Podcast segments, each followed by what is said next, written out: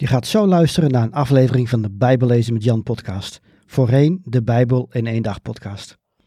De genoemde links in deze uitzending kunnen verouderd zijn.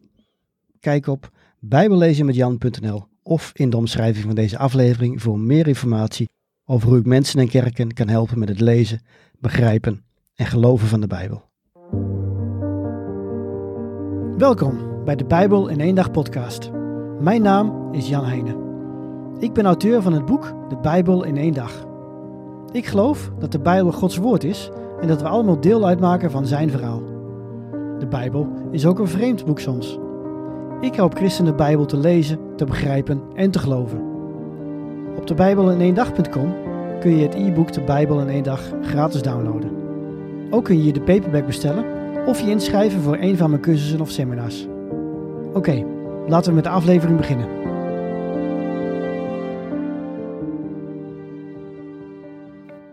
En we zijn aangekomen bij de tweede brief aan de Corinthiërs. Van de brieven die Paulus aan de gemeente in Korinthe heeft geschreven, zijn er twee bewaard gebleven. Over de eerste hebben we het in het vorige hoofdstuk gehad. We weten echter dat er veel meer contact is geweest tussen de kerkleden in het Griekse Korinthe en de apostel Paulus. Hij had deze kerken zelf opgericht, maar van een leien dakje ging het allemaal niet. Zeker niet nadat hij leiders had aangesteld en zelf was doorgereisd naar de volgende stad. Er kwamen bij herhaling berichten dat het niet goed ging.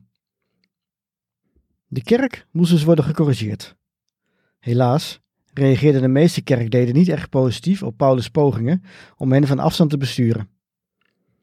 De brief die we hiervoor hebben besproken werd grotendeels afgewezen. Dus stuurde Paulus en zijn medewerkers minimaal nog een brief. Hij ging zelf ook nog een keer terug, maar dat was een pijnlijk bezoek, zoals hij dat zelf omschrijft in 2 Korintiërs. Toch ging een groot deel van de christenen in Korinthe inzien dat Paulus gelijk had. Maar niet iedereen. Sommigen probeerden Paulus nog steeds door het slijk te halen. En de tweede brief aan Korinthe, die in de Bijbel is opgenomen, is waarschijnlijk geschreven in het jaar 55 of 56 na Christus. Paulus wil met deze brief aan de Corinthiërs laten zien dat hij nog steeds van hen houdt en met hen verder wil. Tegelijk grijpt hij de gelegenheid aan om zich te verdedigen tegen de mensen die achterbakse dingen over hem zeggen. De brief bestaat uit drie delen. In het eerste deel verzoent Paulus zich met de gemeente.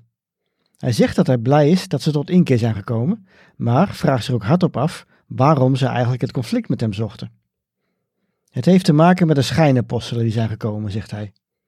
Dat zijn de mensen die achter zijn rug om slecht over hem praten. Hun evangelie klopt niet en ze proberen aan invloed te winnen. In tegenstelling tot Paulus zijn het rijke, succesvolle mannen die ook nog eens goed in het openbaar kunnen preken. Paulus toont aan dat de christenen in Korinthe te werelds denken. Ze moeten juist de waarden en normen van het koninkrijk van God volgen. Het gaat niet om je status of je vaardigheden. Het is veel belangrijker dat je nederig bent en de ander dient.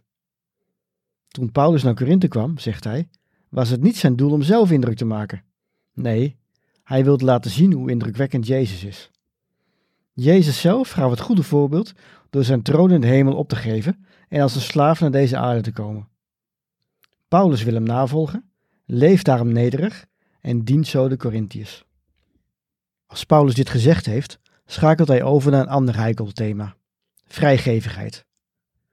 De christenen in Jeruzalem waren namelijk getroffen door een hongersnood en hadden grote tekorten. Terwijl andere kerken in de regio collectes hielden om hun broeders en zusters te helpen, deden ze dat in Korinthe in eerste instantie niet.